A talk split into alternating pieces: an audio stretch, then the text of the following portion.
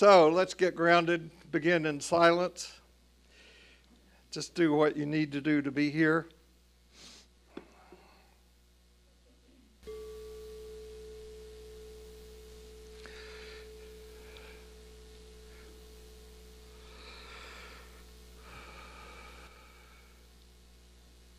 to be present, to be open. I'm going to share with you um, a new uh, prayer that I'm using uh, in my own daily practice. and you can take this off the, um, you can take a picture of it or take it off the web when it comes this week on Tuesday. But this is it.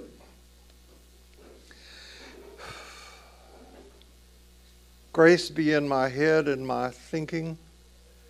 Grace be in my eyes and in my seeing. Grace be in my ears and in my hearing. Grace be in my mouth and in my speaking. Grace be in my heart and in my understanding. And grace be in my end and in my departing. And I also pray that you got what you're looking for by being here today. Amen. So, no matter who you are, no matter where you are in your spiritual journey, you are welcome here. Okay. So, um, this is the last Sunday that I will be teaching basing my teachings on the truth that can be drawn from the myth that I've been referring to as Parsifal and the search for the Holy Grail. So when we come to this story, looking for insight, guidance, strength, for how to do the spiritual journey, we are gathered at a very deep well, and we could remain here for some time. In his book, He, Understanding Masculine Psychology, Robert Johnson writes The most important event of one's inner life is portrayed in the story of the Grail Castle. Now, that's quite a statement.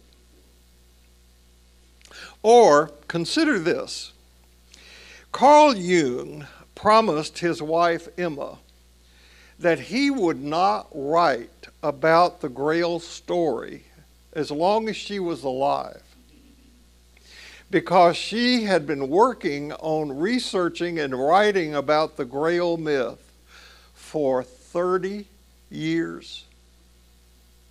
30 years, that's a long time to be working on one story. Emma died in 1955 before fulfilling her wish so Carl Jung asked Marie Louise von Franz to complete Emma's lifelong endeavor. And in the summary that goes out, I'll put a link to the book so that if you're interested in it, you can get it. It is not a cheap book, 35 bucks. Uh, it is not an easy read, but it's readable and it's really well worth the effort to know this myth and all its permutations because it's had quite quite an influence. It's very rich in psychological and spiritual insights. Jung, by the way, did write about the Grail story after Emma died, but not before. So the task I have is to see how to summarize today the most relevant insights and teachings for you and me about this story in the right here and, and right now. Because we want a faith and understanding of how to live that faith that is relevant for both our lives and for the world in which we live. And uh, by the way, the word relevant doesn't necessarily mean what you want or what appeals to you.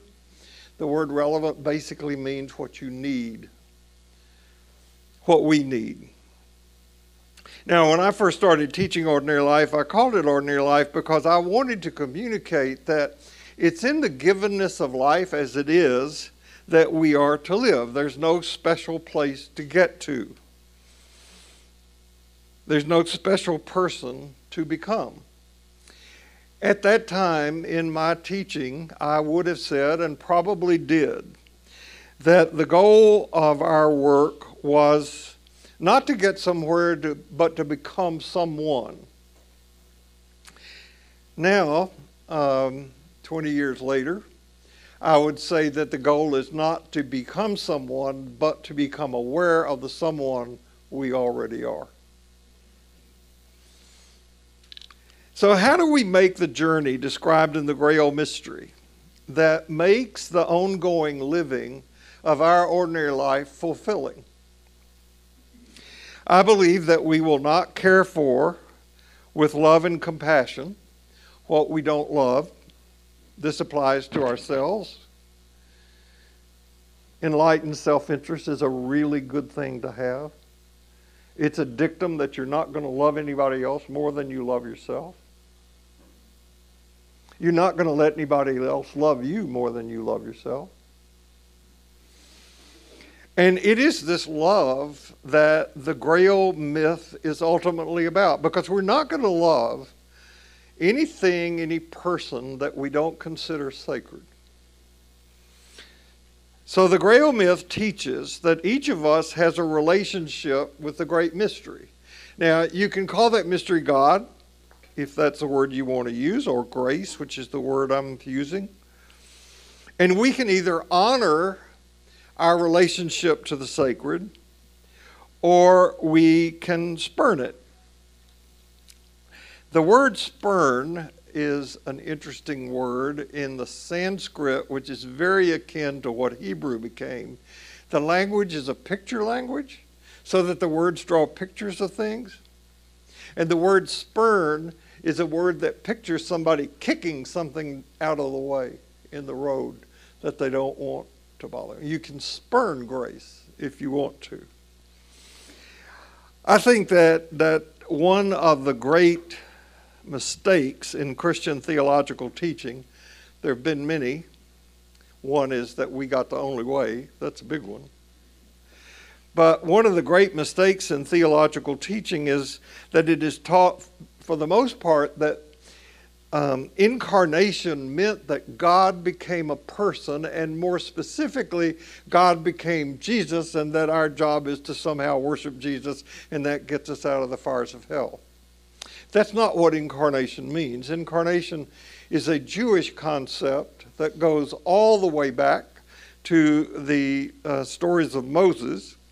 And the, the Jewish understanding of incarnation is that God became human.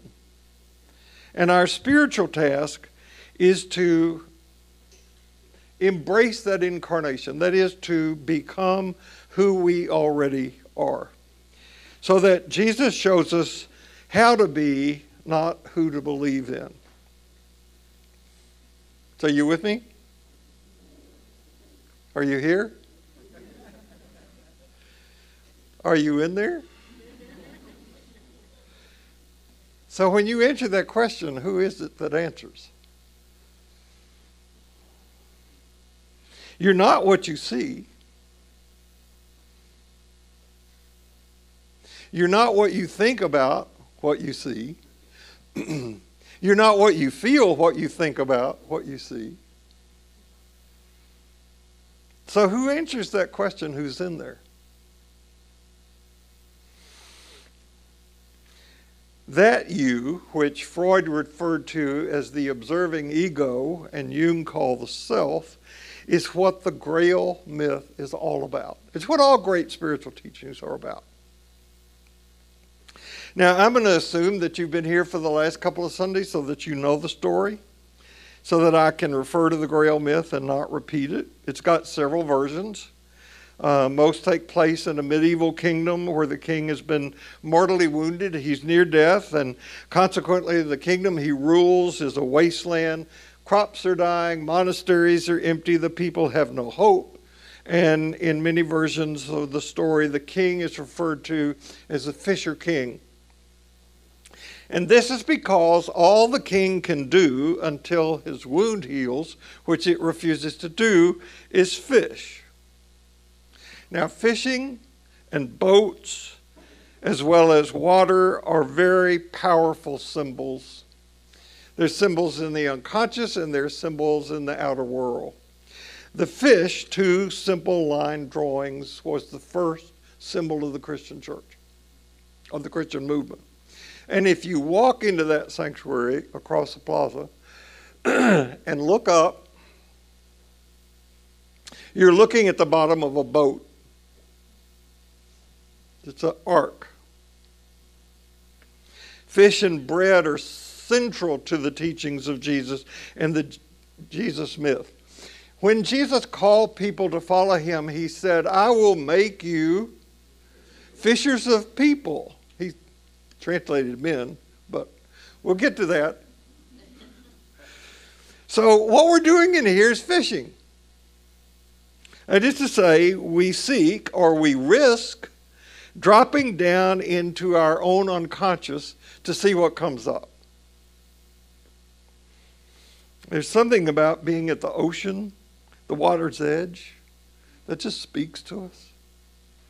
The ocean is the natural image of the symbol of the vast unconsciousness. So the Fisher King is the archetypical symbol that's connected to places of suffering, places of longing.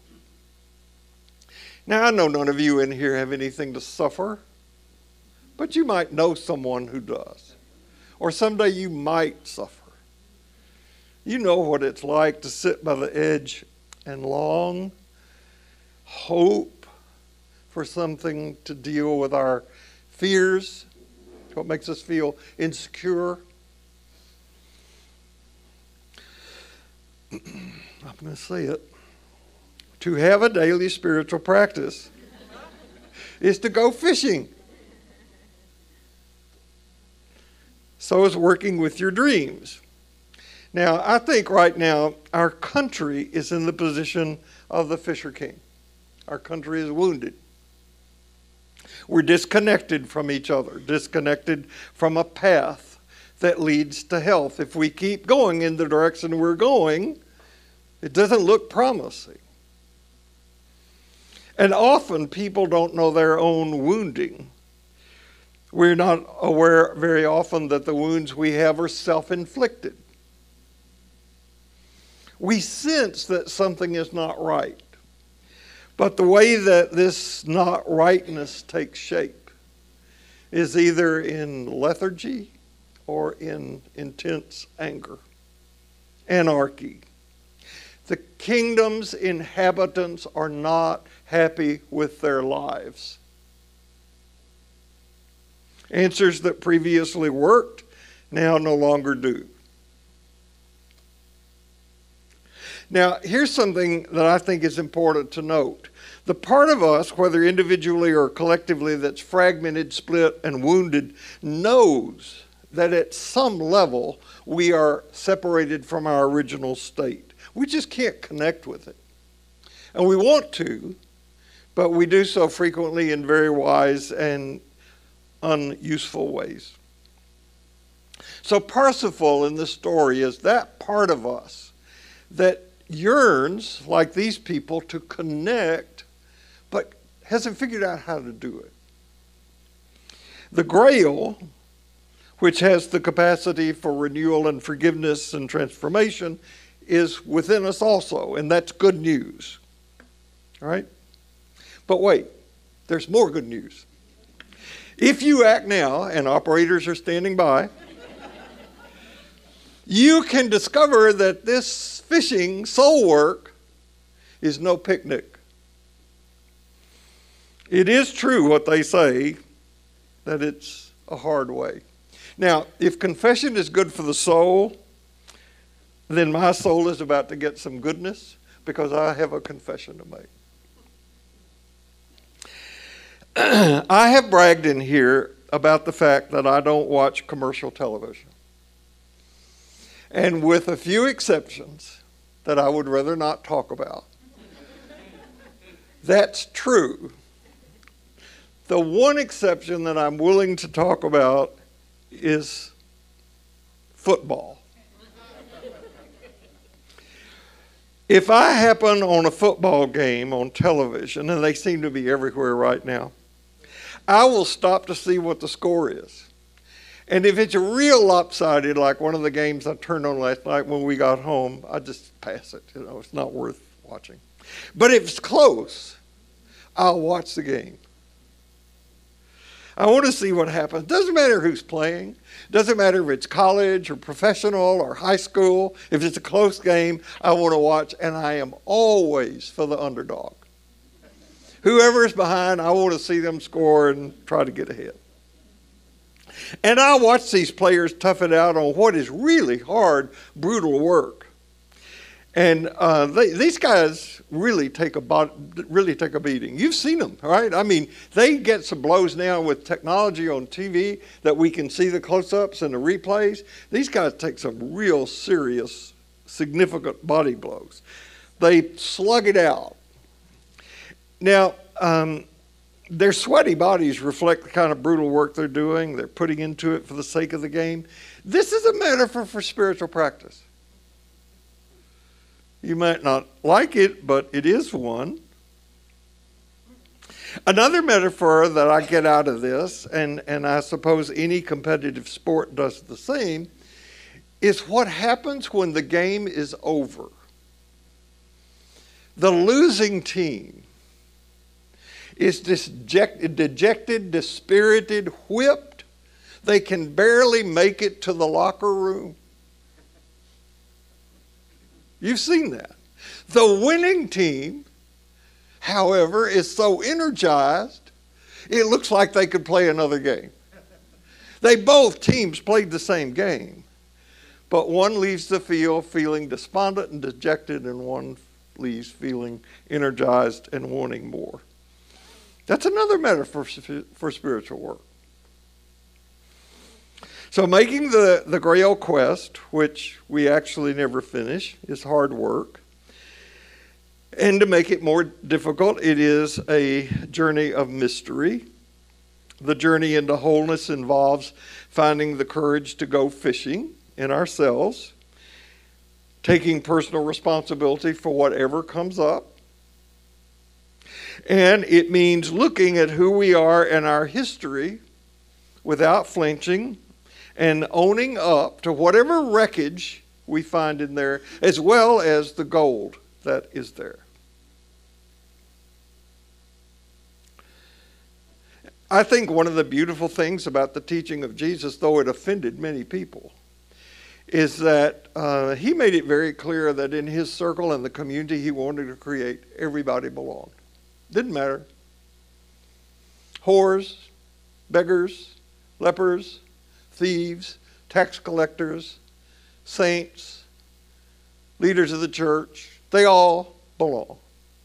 That's one of the great, beautiful things. That's true of the inner world, too. Everything belongs.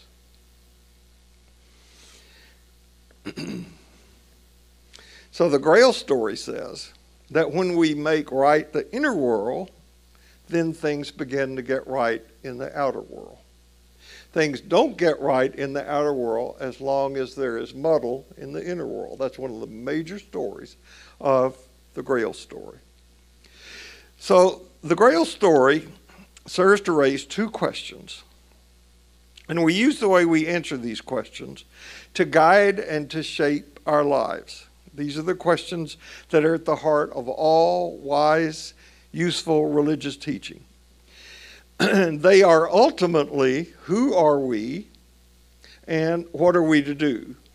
and I say they're ultimately this because they don't start as this. They start as who am I and what am I to do? But eventually they get to we. So, though we are born in the collective, like Parsifal with his mother, eventually we have to leave, like Parsifal. Hopefully, we are nurtured by the collective in wise and useful ways. Pardon me. And then, like Parsifal, we have to leave, we have to find our own way, and then hopefully return to the collective. So, the, the, the Grail myth is one that's powerful that shows up in the collective in numerous ways across history. And some anthropologists have argued that you can find this in all societies in recorded history. certainly Native American societies, indigenous societies elsewhere. So we'll get to some of the archetypes in, that are in this in, in a minute.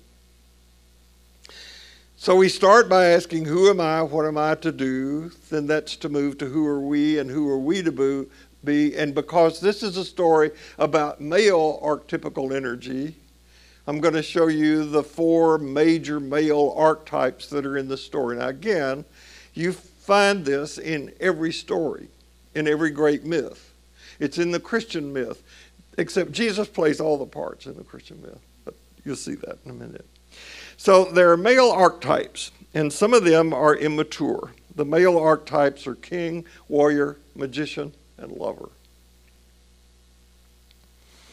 Now, we could spend uh, 30 years on this as Emma Jung did, but we're not going to do that, so this is it. No more, no more Grail after today. Um, so, in the, in the Parsifal myth, Parsifal has the task of growing up and thereby contributing to the growth and health of the community, of the kingdom.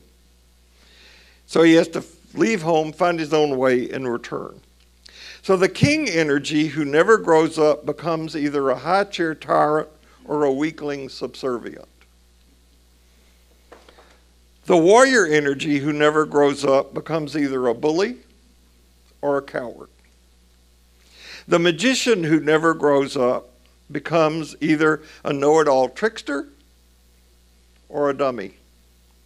And the lover who never grows up remains either a mama's boy or a dreamer. Now, getting older chronologically is no guarantee of growing up. So, you can have these male archetypes that go wrong in our culture. King energy can veer off into a man becoming a tyrant or a dictator, or he can become a weakling, somebody who is a yes person to the tyrant. Warrior energy gone wrong leads a man either to be sadistic or masochistic. Magician warrior energy gone wrong can lead a man to be a detached manipulator or a troublemaker who either denies or refuses to take responsibility for his behavior. And lover energy goes wrong, either leads a man into one sort of addiction or another, or into a person who, oh man, I got the best intentions, but I'm impotent to carry them out. Now, sad thing about all these is that they're powerful. You remember a couple Sundays ago when I showed you iron filings on top of a sheet of paper with a magnet underneath, and the magnet underneath organized the iron filings? These archetypes are working powerfully underneath the surface of our culture, organizing the way things are, and this is what you read about in the paper, this is what you see on TV. These energies gone wrong. Because the gone right archetypes don't make the news. Although a, a, positive archetype can also influence powerfully, they don't make much news. And more about that in a minute. Now, here's something that's so sad or ironic, but the time honored professions of law, medicine, and ministry are three great arenas for these things to play out in wrong ways. I don't do this anymore, but when I was doing supervision work for either mental health professionals or for clergy, the first question I ask is, What's the neurosis that got you in this job? Because if you don't know, it will run you. I mean, in the ministry, what could be more arrogant than to think you speak for God? That you're special. I remember when I first got interested in doing Jungian analysis, the analyst I was working with at the time, I asked him if he could name somebody who embodied what Robert Johnson or Carl Jung referred to as integration. And this guy said, No, I can't do that because these people don't stand out. They're not stars. He said, There are a few who do, but the price they have paid for doing that is humongous. And the people he named were Thomas Merton and Thich Nhat Hanh. And I agreed, I'm not willing to pay that price. But I am grateful that we have people in our society who do that. We're going to have one here in January, Jan Phillips. Read her book, Still on Fire. You'll see the wounding that got her where she is. So, just as in a dream, all aspects of this mythic tale can find expression in us and how we are, Parsifal leaves home. He goes in the world to find life's deeper meaning. That's why I'm teaching this class. It's my way to find life's deeper meaning. I mean, I have, I'm the one who learns more than any of you because I got to prepare to be here. And so I'm the one who really benefits with, from this. I'm glad you do too. I hope you do. But you're here seeking that same reason, otherwise, you'd be playing golf or doing something else today. We may not be aware consciously of the, what motivates us, but we're here looking for something to propel us forward. So we go to the castle, we discover the king is sick. Castles represent the ego's old fortress way of being in the world. The king being sick is an indication the kingdom is not flourishing. The only cure for the situation is for a wanderer to come along and ask the king specific questions. Let me stop right here. The thing that marked the life and teaching of Jesus was that he was an itinerant preacher. He was a wandering preacher who did not answer questions. He asked questions, the most important of which is Who do you say that I am? And, complementary to that, who is the you that answers that question? And then the question he asked three times, so it must have been important, was to Peter, Do you love me?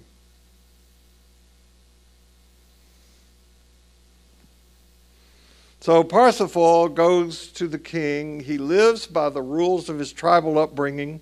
He fails to answer the questions, and so he wanders the kingdom. Depending on which version of the Grail story you read, five years, 20 years, 30 years, but he, he wonders until he's learned enough. Through trials and tribulations, through accomplishments he thought would bring him glory, which didn't, and failures that he thought would define him, which didn't, until he was ready to ask the right question. By the way, again, the word quest comes from the word question. The first question is, Sire, what ails thee? Where do you hurt? And by asking our egos that question and living it, we develop an understanding and empathy for how we ourselves can so easily become our own worst enemies. We begin to develop the capacity and the willingness to uncover our own wounds. And the second question we are to ask is Whom does the grail serve? that is, once I've answered the question about my own identity to some degree, then I can turn my deeper attention to the question of what am I to do? Who are we? What are we to do? And, and the answer to these questions is like two sides of one coin. When we serve the specific purposes of our true selves, we serve the community we are part of. When we serve the community we are part of, we serve our true selves. Now, one of the really valuable lessons I got from my work with Robert Johnson is that you have to have a really strong ego to do this. Not an inflated ego, but a strong ego that allows you to be in the world and yet not part of the world at the same time. I had heard that teaching of Jesus all my life be in the world but not of the world. I had no clue what that meant until I worked with Robert Johnson. And then I began to get it. that we need to learn to be in the various worlds we're in without either gaining or losing our identity because of that world in which we live. Understand? I need to learn to be in the world of my marriage without allowing that role to identify me. To be in the world of my work, to be in the world of my country, to be in the world of my church, whatever it is, without either gaining or losing my identity because of that.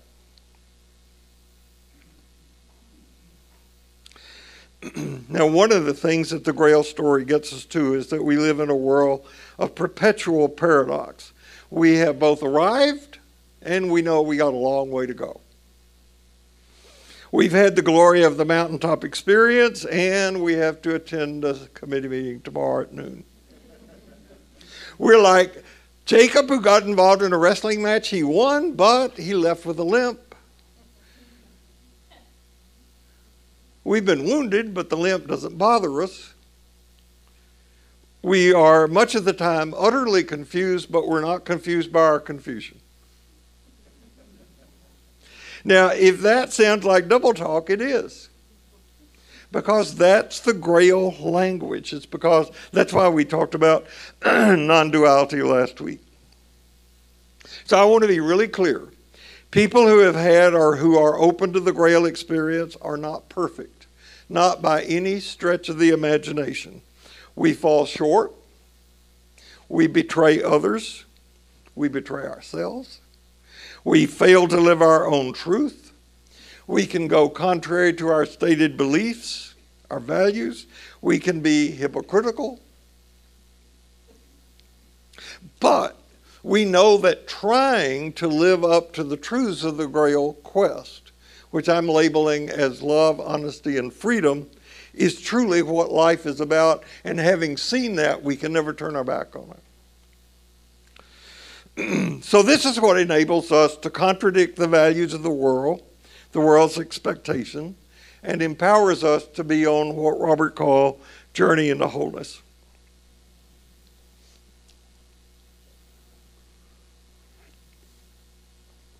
I remember when I was in late adolescence, I'd leave the house some weekend night to go meet up my friends, and my mother would say, Now remember who you are. What was that about? Here's the cloak I want you to wear when you go into the world, like Parthas's mother gave him. Or don't do anything to embarrass me. Right? I remember once I was staying with my grandmother, my father's mother, who was, I swear, the the, the meanest woman God ever made. And um, I was a teenager and going out somewhere, and, and I was saying goodbye, and she said, Be sure to wear clean underwear. And I said, What? Why? And she said, Well, in case you have an accident. Up until then, I thought dirty underwear was what an accident was, but uh, never know. So, are you in there? And who's the you who answers that question?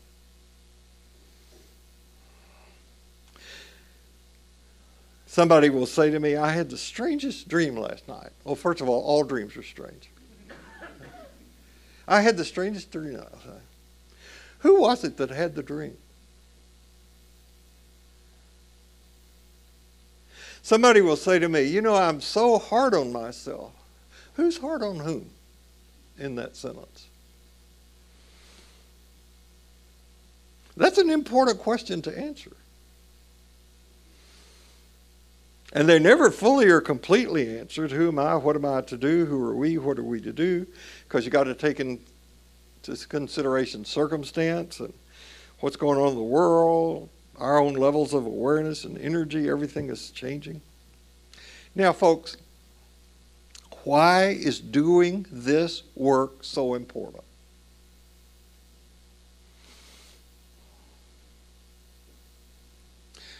Because if you don't do it, you're going to die and go to hell. Okay? That motivate you?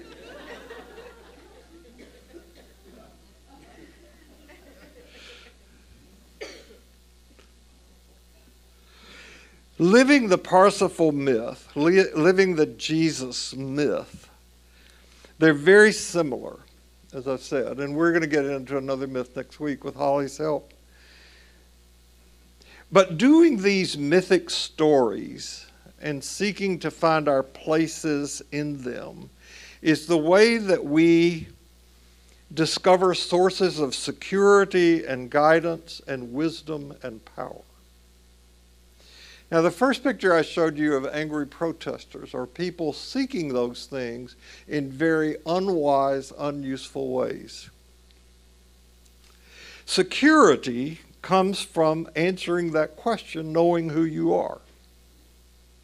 Most of you are familiar with the Jesus story. Jesus is baptized by John the Baptist, and then he says, eh, Nothing on my calendar. I think I'll go on a 40 day retreat. So he goes off on this 40 day retreat and he meets the tempter who has these temptations for Jesus. And they all begin exactly the same way. If you are the child of God. So, everything that comes along, if we could answer in terms of our true identity, would give us a sense of security that's not dependent on anything else. The guidance issue is provided for us by the values by which we live. I got to hear, and several of you did as well, Karen Armstrong when she was recently here promoting her new book. And I thank you all for giving me that link so I could see it. I understand that's going to be up forever, uh, for a long time, so you can watch it. Probably Google Karen Armstrong in Houston, and you can can see it. And she talked in in in her talk about the insight which is in a lot of her writings, particularly in 12 Steps to a Compassionate Life, um, about um, the teaching that gave start to the axial age in which we have been living, but which we seem to be exiting and now finding another way. We don't know. It's kind of in this turning point, in this time of great revealing or apocalypse that we are in. So we're thrown off balance by that. But Karen says that the great turning point for the globe was in the insight that we should treat other people like we want to be treated. Wouldn't that solve a lot of problems if we actually did that?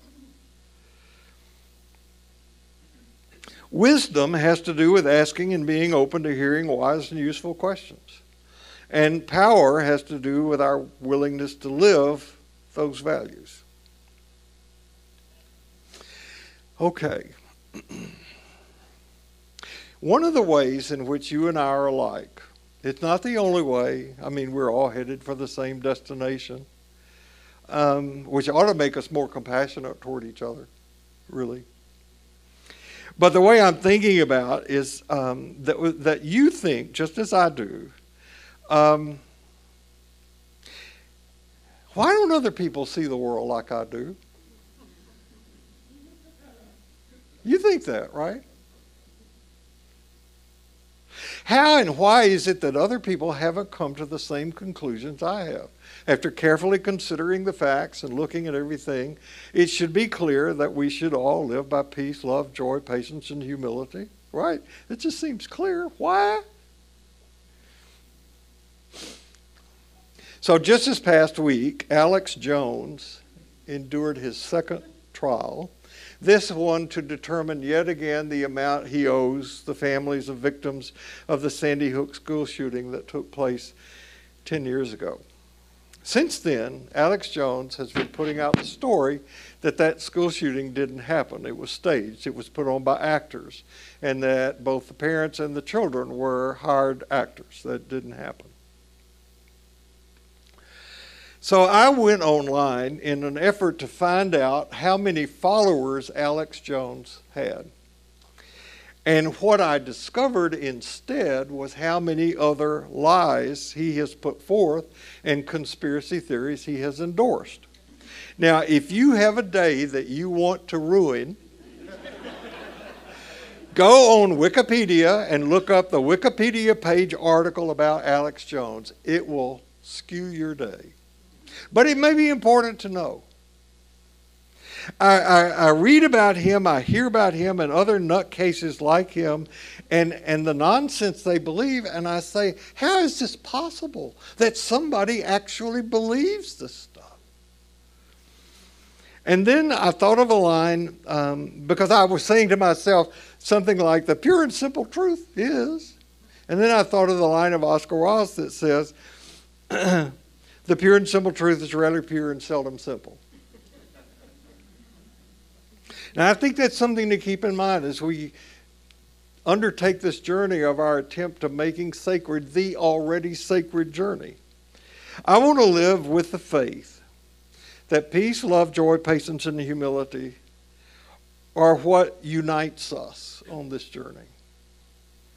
Not, not our education, not the amount of money we have, not our beliefs, not our political commitments, but those qualities And I wish that all people were, with awareness, live those same values. We don't live in a world where that's happening.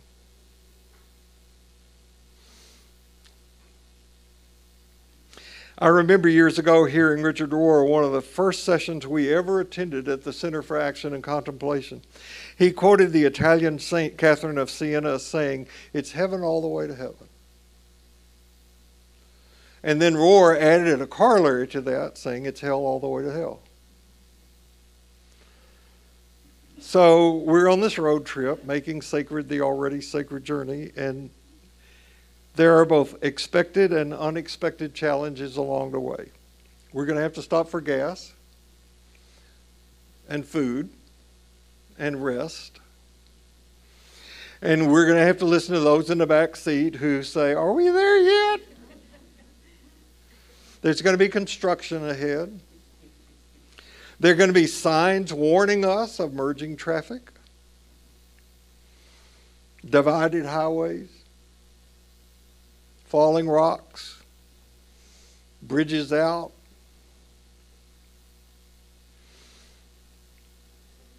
For me, though there are all of those difficulties along the journey, it has been and is and is being one of such joy that I have no desire for it to be over.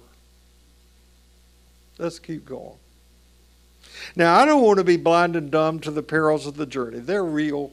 They are real. Right now, there is a lot going on in our country, in our world, in our church that is upsetting and discouraging. And I would be remiss if I did not say that globally and nationally we are in a moment of great peril. Okay? Moments such as these can stir up the worst in human behavior, and sociopathic, charismatic idiots can and do take advantage of this, which causes additional and worse divides among us. I don't think we should avoid any of that. I don't think we should deny it. We are facing a serious reckoning in this country. And yet, the majority of people are not like Alex Jones. Alex Jones is not in the audience today. They do have the loudest mi- microphones. I, I take hope in what I see in the people of Ukraine. Their fierceness for freedom and justice. I watched the first episode of the Ken, Ken Burns documentary about the U.S. and the Holocaust. Have you seen that? Uh, I understand the other episodes from talking to somebody last night are hard too. I learned things I didn't know watching those. Like the fact that Hitler got his idea for how to treat the Jews the way we treated Native Americans he thought putting them in cages, as he called it, was a great idea. And when the United States finally got up its courage to confront Germany about their treatment of the Jews, they responded with one word Mississippi. Now, it's hopeful to me that these truths can come to the front so that we can be more honest in shaping the answers to questions about who are we and what are we to do. Because that's part of who we be. Now, I do think that we who are living in the present, have a moral obligation to those who come behind us, what we're going to leave them. Um, but I see in my grandchildren and their, their peers um, qualities of care and concern and awareness that simply did not mark my generation. They're more concerned about the planet and less concerned about differences than we are, than their parents are, than their adults are. I have yet to see a young person who's concerned about what's going on in the Methodist Church. They don't care. It's not their fight. So, all around me, I see signs of hope, and I hope you do as well. Doom and gloom can be infectious. That's why it's best not to watch cable TV. Either MSNBC, CNN, or Fox, or their equivalents. Either way. Because love and honesty and freedom can also be infectious. And those are the qualities and values we can live when we leave a gathering like this in our ongoing work to make sacred the already sacred journey. That makes sense? Good. Because I'm done. no matter where you go this week, no matter what happens, remember this you carry precious cargo, so watch your step and see you here next week. Thank you.